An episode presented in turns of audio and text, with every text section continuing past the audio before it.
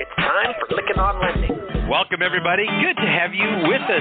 Welcome to Lykken on Lending, a weekly mortgage market update providing up to the minute information on interest rates, loan programs, and hot industry news, all related to the mortgage industry. Brought to you by Transformational Mortgage Solutions.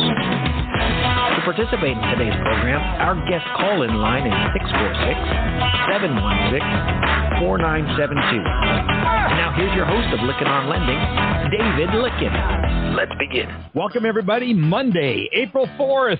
Got past April 1st. I hope you survived that successfully on Friday with all the jokes that were going on. Several tried to be pulled on me, but didn't work. Had a great time. But again, good to have you with us. This podcast is created by mortgage professionals. It is for mortgage professionals, and we're so grateful to have you as our listener. Again, our commitment is to bring you timely information in an audio format that you can listen to anytime and anywhere. And we are hearing some great places people are listening to us from. But we're so grateful to have our expanding audience.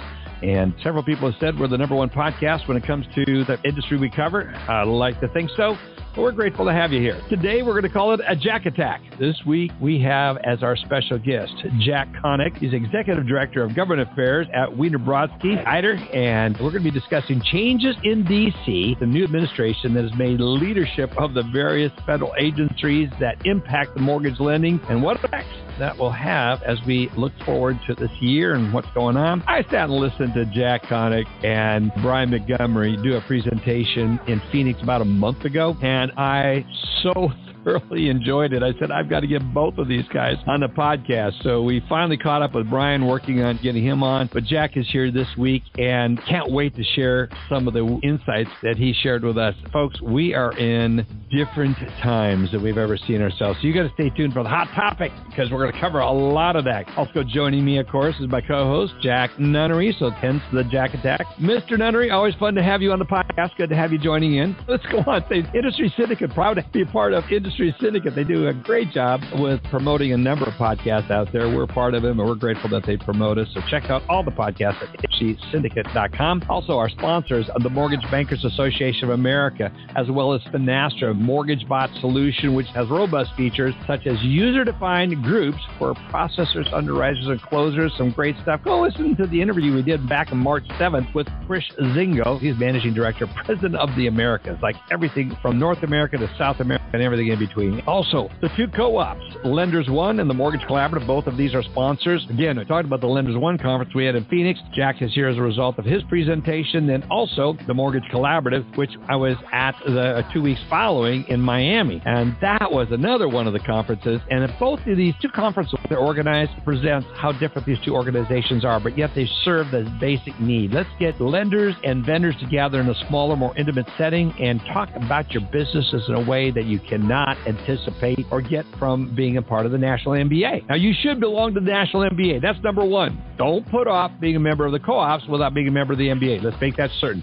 But if you're a member of the MBA, then join one, or I recommend both these co ops. You'll get something out of it. Also, Total Expert is an outstanding, leading fintech software company that delivers purpose built CRM and customer engagement for the modern financial institution. When they talk about purpose built, you've got to go back and listen to the interview I did with Joe Welu on March 14th. I've met Joe at the Mortgage Collaborative Conference in Miami. Man, they've got a vision. These guys are unstoppable. You've got to check them out. If you have another CRM, that's probably serving you well, but you've got to check out what Total Expert is doing. Also, Knowledge Coop, Ken Perry. We did a podcast on Friday. Go listen to the special podcast. Ken Perry and I caught up and talks about his new Knowledge Coop that serves the mortgage industry and others.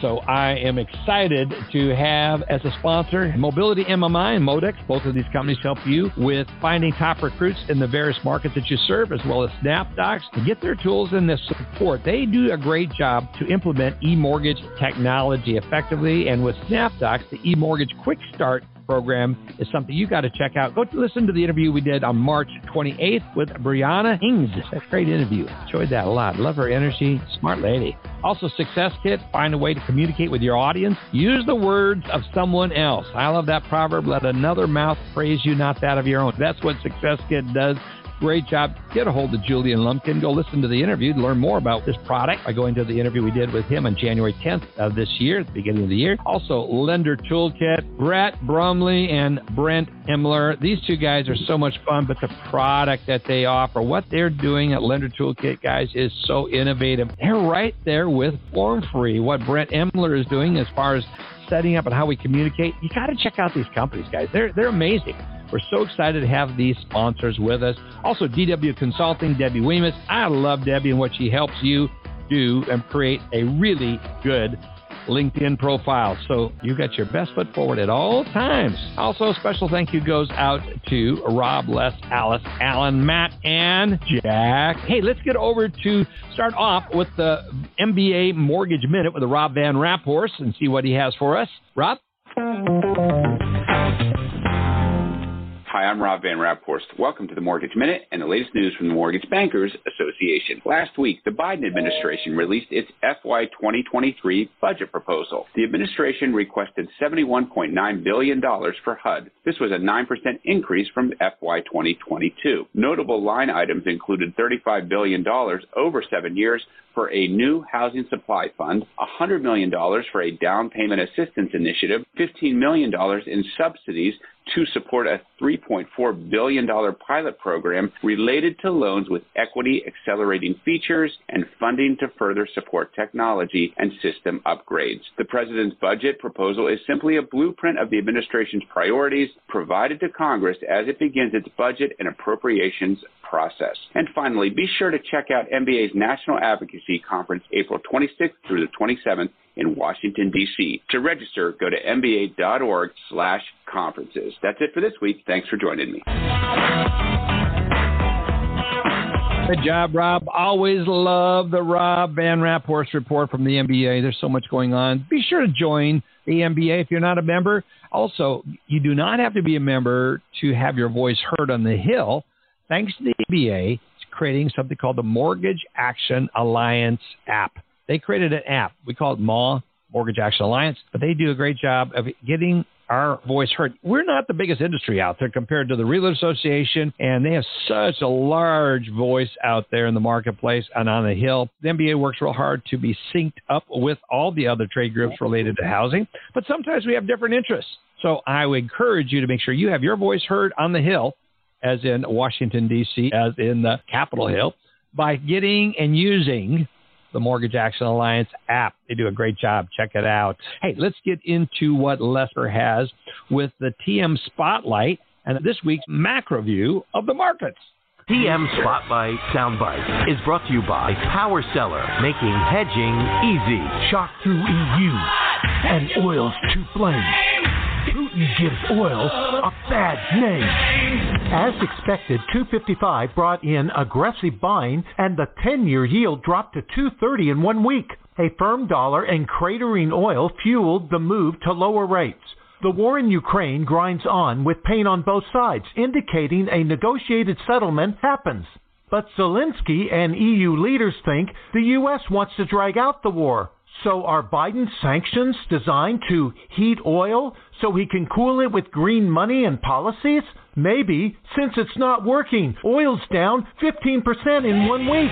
Joe gives oil a bad name. These views are my own. Avoid getting slapped by a good or bad actor at tmspotlight.com.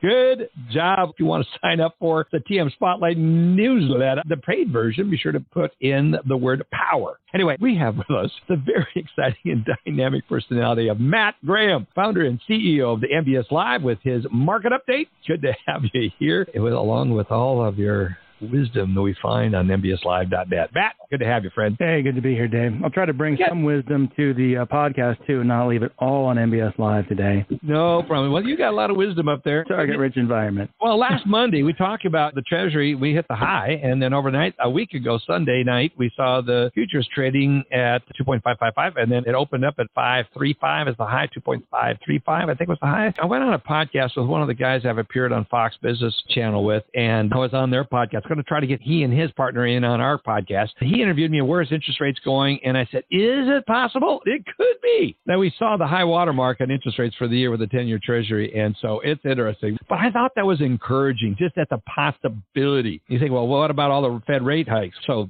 Matt, what do you got for us? Run through your overview of the markets and then let's get back to that. Are we at the high?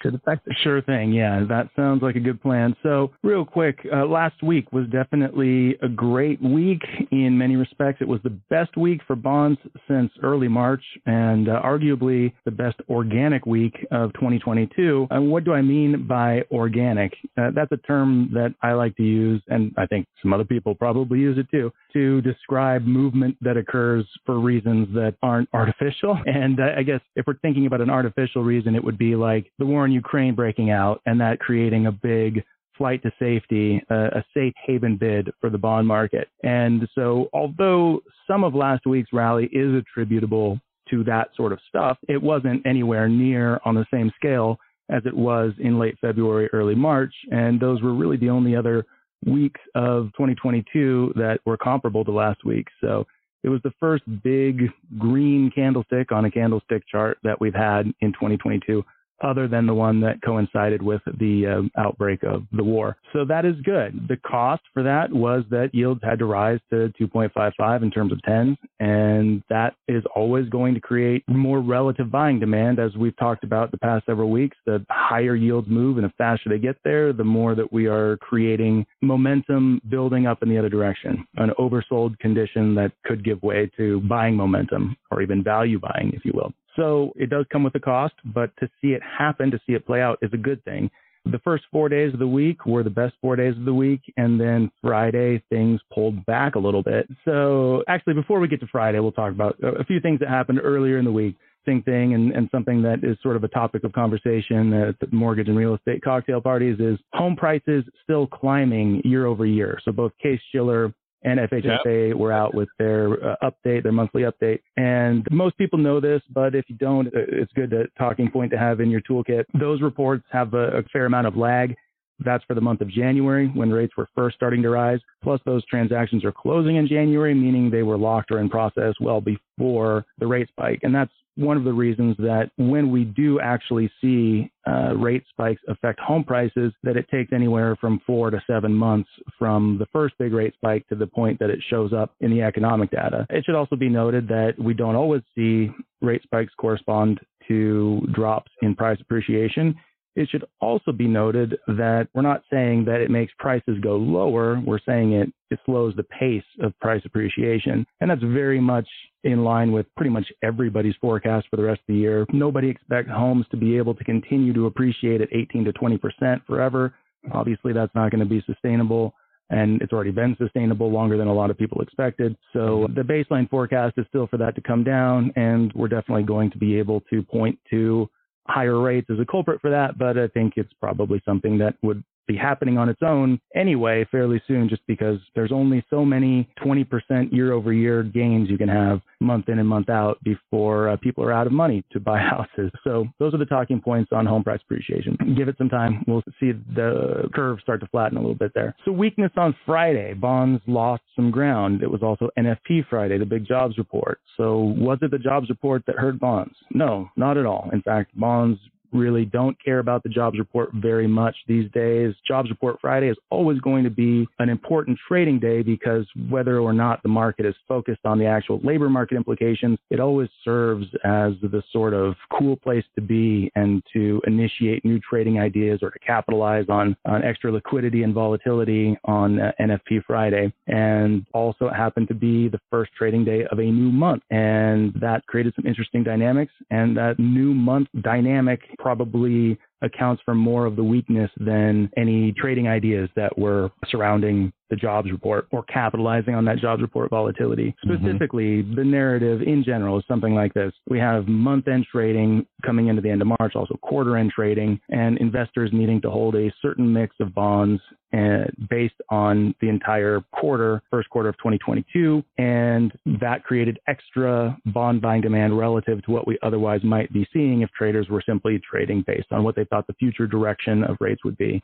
So that could explain some of the uh, positivity through the course of the week. And then on Friday, they would no longer be beholden to those requirements to have those bonds on their books, and thus sellers would be a bit more in control. Very notably, most of the weakness on Friday was in place before for the jobs report. And yeah. by the end of the day, yields had actually fallen below those opening levels. So the jobs report not only had no impact on rates by the end of the day, but if you were going to say it had an impact, the day ended up being positive relative to opening levels. So it was actually a decent day one that sort of served to confirm the recent sideways range, or at least begin to confirm it. Now, this week we have rates opening up fairly flat, and so hope is still alive for that 2.55 ceiling for a broader bond market consolidation. I think the average analyst or trader is not necessarily betting on that, but they're entertaining it as an outside chance. It's a possibility. It's the first real possibility we've had so far in 2022. What else do we have?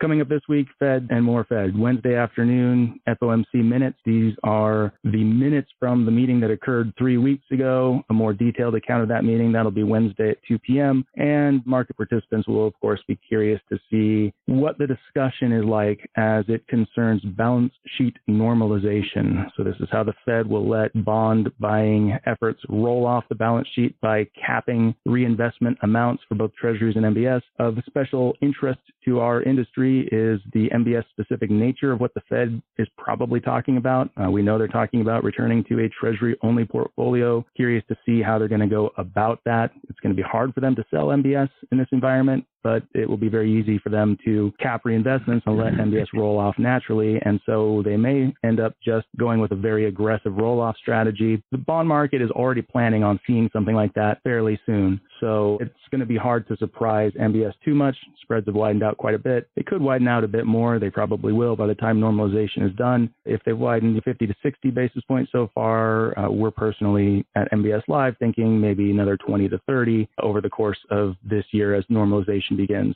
uh, as sort of a baseline. But there's some variability in there. ISM non manufacturing on Tuesday is the only other semi interesting piece of uh, calendar data this week, and there really aren't any other major economic reports. Still, Ukraine related trading can go on, and that's a double edged sword. Oh, yeah, and this also goes back to last week, too. What I saw at the beginning of last week was a series of headlines regarding what we now have confirmed, which is Russia pulling out of most of Western and, and Northern Ukraine and going back to the separatist territories and fighting the war there. And at first, those headlines were taken as some sort of sign of an impending ceasefire. And when that was happening, we were seeing oil prices move lower fairly precipitously. And we were also interestingly seeing bond yields move lower. And the reason that's interesting is because you would think a de escalation in the war would be bad for bonds because it would promote flight to quality in stock. And here's the super interesting thing, David, is that if we break out 10 year yields in terms of their nominal yield and their inflation only component, or their inflation free component, I should say, uh, then we get the inflation only component, otherwise known as market based inflation expectations or TIPS break evens for the 10 year inflation, treasury inflation protected securities. So we actually see those inflation free yields did not rally. They didn't move lower in line with the rest of the bond market. They were, if anything, slightly higher on the week. Nominal yields moved lower because inflation expectations moved lower. Now, they're still higher than any other time before March 7th, but they're much lower than they were on March 25th so before the start of last week. And that is what accounts for that treasury rally. It was all inflation related, all of the inflation component, and inflation free yields actually were slightly higher, indicating that a lot of the fear that was being priced into the market surrounding the Ukraine situation has been priced out. And now we're just waiting to see if this indeed can be a ceiling around 2.55, but that's going to depend on what happens in Ukraine and uh, what happens with incoming inflation data in the U.S. and what the Fed has to say about all of it on Wednesday afternoon, which is of course. A look back three weeks ago, but it'll be new information for the markets anyway. Yeah, we're looking for any indication, and that's what the markets do. And that's why people need to have a service like yours, Matt, because to stay on top of all of it, it's so dynamic. When someone says something that seems to be indicating something other than a direction that's anticipated or that's in the market, they can move so quickly. And we've seen the adjustments quickly. So, but anyway, let's talk a little bit about the Treasury. You touched on it. What would be factors when we've seen all the announcements out there? Fed's going to raise, raise, raise, raise, consistently going all up to control inflation even though it's government sponsored government induced inflation as far as I'm concerned. And I look at this new spending bill that was just talked about and go like, are you serious? I mean, golly, Matt, what are the conditions in which we would see interest rates possibly be at the max? So I'll push back just a little bit on the political angle and, and bring some balance to it from my own point of view, which is that I do think that there is a fiscal ask to uh, inflation that we've seen domestically. I think most of that has to do with the cash payments that occurred with the COVID relief. New spending bill obviously, anytime we're putting you know more money into the economy and and uh, financing more in terms of treasury debt, there is going to be some impact on inflation. I think that with inflation being as global as it is right now, that by and large, the consensus that nobody's really put a percentage on it. I don't think anybody really could, but I think a large portion of it has to do with supply chain shocks and just the fact that we had a just in time economy we have for quite some time. Mm-hmm. And so when you put as big of a disruption into that as you did in 2020, uh, we're still catching up with that. And of course, if we have material or labor shortages, which we know we do, then that's only going to add to that. And I think things may have been on a path to leveling off better in terms of inflation before the Ukraine thing. And, and then energy prices and food prices around the world, It's not as big of an issue for the U.S., but it's a massive issue for Africa oh, yeah. and the Middle East. And it just sent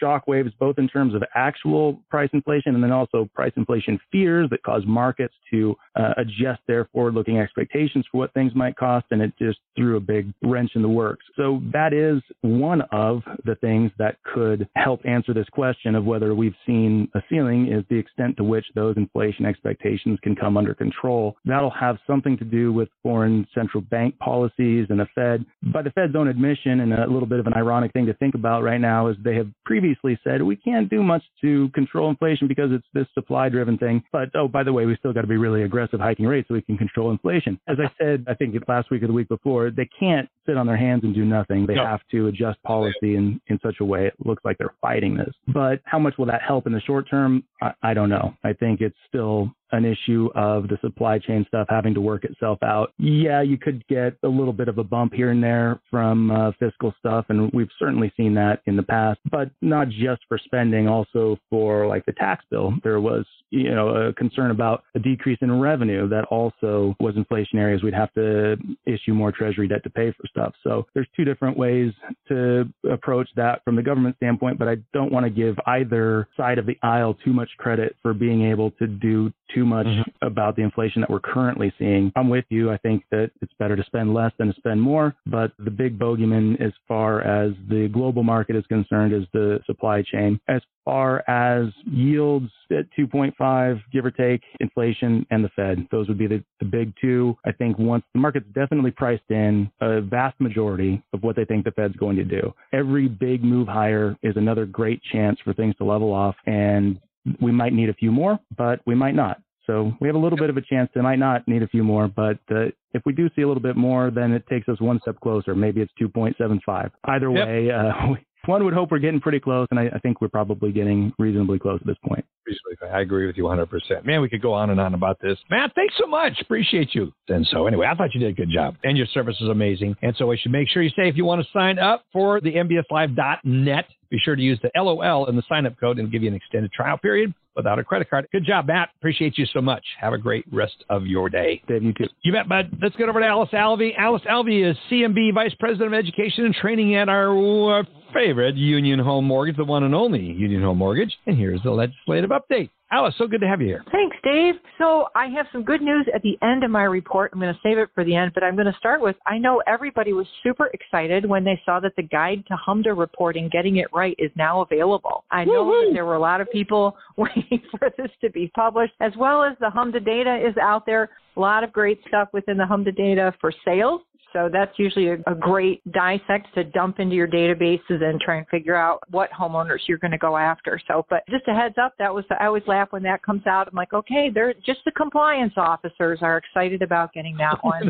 yep. They're the only ones going, yeah. Well, by the way, for all of you out there who don't have to do anything with the Home Mortgage Disclosure Act annual reporting, the next time you see the person at your company who has to do that, just thank them so that you don't have to do it. But then there's the other thing I want to point out is neighborhood watch numbers. Uh, watch those closely. One of the indicators that uh, we've been talking about is if your forbearance rate is 50% or less of what is sitting out there in your neighborhood watch delinquencies, you should be careful because HUD, most lenders out there, most of their uh, delinquencies that are causing their compare ratios to be a little higher is due to the loans that are in forbearance. And so if you're below that 50% mark, then you're out of the norm for what HUD is expecting and if you've got that in combination with a high compare ratio, uh, you will possibly be on HUD's radar. So just a heads up there that that's a component now to put with it. The other thing is just heads up with CFPB and getting that second appraisal. There's some issues in the market, it seems,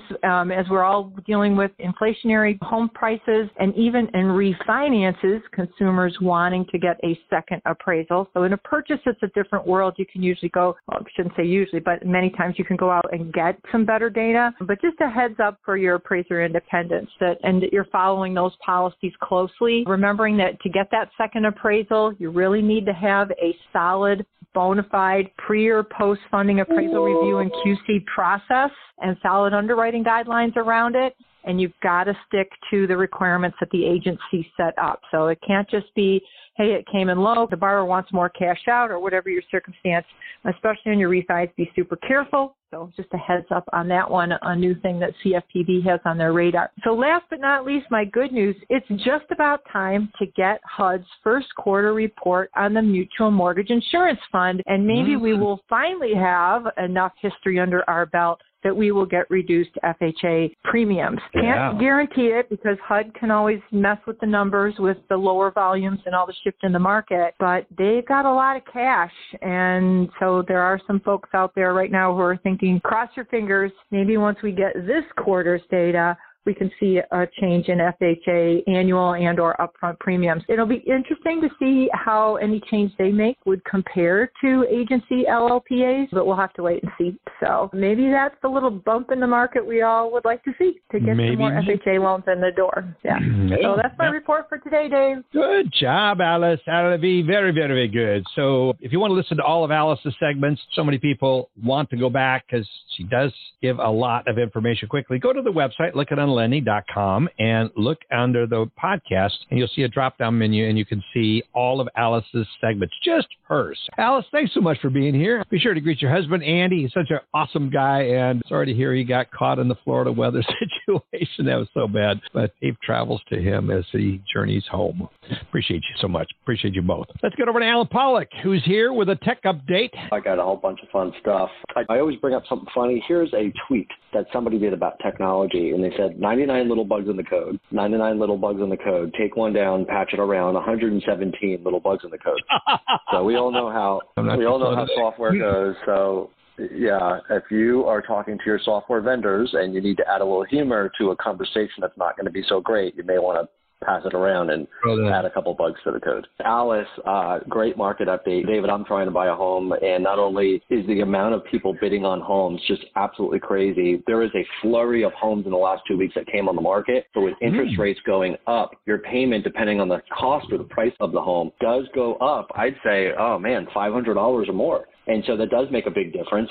The other thing to keep in mind is that the people that have listed higher than they should are artificially making it look like our industry, real estate, has a price reduction or if values are dropping. They're not. It's just that people are uh-huh. asking for too much. Realtors are letting them do it or they're being waived completely and they're coming down because more properties are finally hitting the market. Not enough to change, I think, where everything's at. So technology plays a big role, but I don't think it's playing enough. And I think it was still a little bit of the Wild West, if you want my honest opinion. Demand is kind of creating the Wild. It's it pretty tough out there for folks like me trying to buy a property. All right, let's move on. DocuSign, they're now offering fully digital mortgage experience, okay, with rooms for mortgage notary. And it's really hmm. cool. A friend of mine actually started a notary business recently, and he did his first one. He was like, man, you should see how many pages I had to print out and all this fun stuff so they, they started this business and you know, they were saying, oh, isn't it, it's just crazy. I had to print out so many documents. And then the title agent was mad at me because I tried to print too many copies. So I had it for everyone prepared. And I, I told him, my, my friend's name is Mike. I said, Mike, you got to start looking to go digital. That was many years ago, 10, 20 years ago, and I don't know how much longer that will last. But DocuSign, if you have someone that is a notary or someone that wants to become a digital notary, DocuSign has a program now. You want to check it out, but they're doing digital rooms, which is really smart. Let's move on. Mr. Cooper, David. Mr. Cooper and Sagent. We all know who they are. They produced yep. a cloud native mortgage servicing platform, but get how they structured the deal. This is the coolest part. And I know some lenders some of you folks, even listening on the podcast, have done this before. So Mr. Cooper has completed its previously announced, so they had mentioned this in the past, agreement with Sagent. And under the terms of this agreement to create this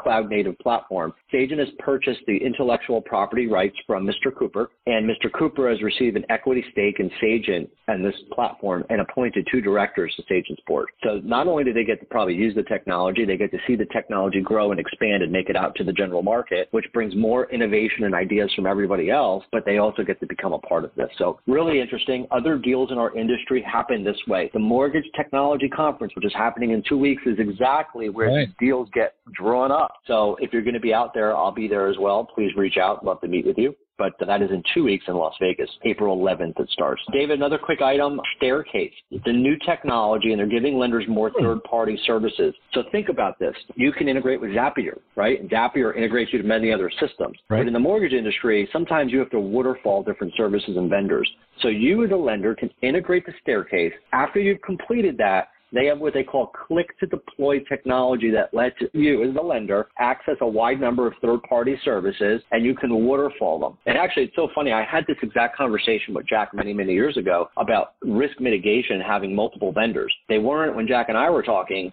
set up in a waterfall process, but Staircase does that. They're saying that they also reduce the contract time, the negotiation of costs with these vendors. They've got this entire platform. The result is an average reduction of 20 minutes, by the way, in loan processing with each vendor hmm. and a reduction of four to six days in application to closing time, which David lets me end today on this question, which we'll talk about next week, because I'm going to come back right before digital mortgage next week with a bunch of info we should talk about. Yeah. What is a digital mortgage? What is it, right? It's not the digital mortgage conference, by the way. It's MBA Tech. I don't know why I said that. But what is a digital mortgage? You and I have talked about this so many times. We've had people on this platform on our podcast talk about it. Mm-hmm. What is it? Has it changed? Is it still the same thing? Or what are we even focused on anymore? Has, has, has yeah, has that, that whole concept moved? I can't wait. Yeah. We always think of digital mortgage as the e-mortgage technology. SnapDocs is again a leader, one of our sponsors, others out there doing it, but that's really interesting. Has the definition moved or have we again started presuming we have a good definition? That'd be good. Yeah. Well, Tease it up. David, Have just, everyone come just, back next week for you. Absolutely. That's just it. like we redefined uh, just now what a digital mortgage is, I'm just redefining what I said last week. I talk about this week, which is a bunch of different things that I'm kind of saying we need to be focusing on. And I think they're right aligned with what digital mortgage is. So next week, don't miss it. Uh, We're going to talk. Can't wait. Mortgage. Very good. It's like a politician. If, it, if what you said last week isn't popular, just change it and reframe it. Well, what I meant was, and then go 180 degrees. You won't do that, though. You're consistent all the time. Thank you so much, Allen. Very, very much. We got to wrap up the first half of the podcast. But before we do, let's get over to my co host, Jack. Uh, anything you want to comment on? We got to move on quickly, but real quick, any thoughts on the first half of the podcast? Well, just a quick comment, David. May should be an interesting month for those of us who are Fed watchers. I expect May is when Jerome Powell is going to start putting some color around his balance sheet management strategy. Yep. That's a potential market mover on the near term horizon. So my only really comment. Good, Thanks. Good, good, good, good stuff. Good, good stuff. Always bring a little extra comment that gives us nothing to have our eyes focused on. Good job. Well, that ends this week's weekly mortgage update. Brian Montgomery will be here next week. We're going to catch up with him on a pre-recorded basis. So Brian and I will catch up. I'll try to get uh, Jack Nunnery to join me on that interview. We'll try to make it as dynamic as possible, but it'll be fun. Folks, be sure to come back. Brian Montgomery with us next week. I want to say a special thank you to our sponsors, Finastra, Lenders One, Mobility MMI, Modex, the MBA, Knowledge Coop, Mortgage Collaborative, SnapDoc Success Kit, Lender Toolkit, Total Expert, FormFree, and we're so grateful, most of all, for you, our listeners, tuning in and sharing this podcast with others. I was at a Black Knight function at the uh, conference and I was talking to Mike Brown and he said, you know what, Dave, I think it's required listening here at Black Knight. A lot of people are required to listen to your podcast because of the amount of information. So Mike, thanks for that shout out and we give you a shout out back. Folks, have a great rest of your week. Look forward to having you back next week with our regular podcast and with our special guest, Brian Montgomery. Have a great week, everybody. Bye. You You've been listening to Lykken on Lending, a weekly mortgage market update with your host David Lykken of Transformational Mortgage Solutions. Join us next week, and thanks for listening.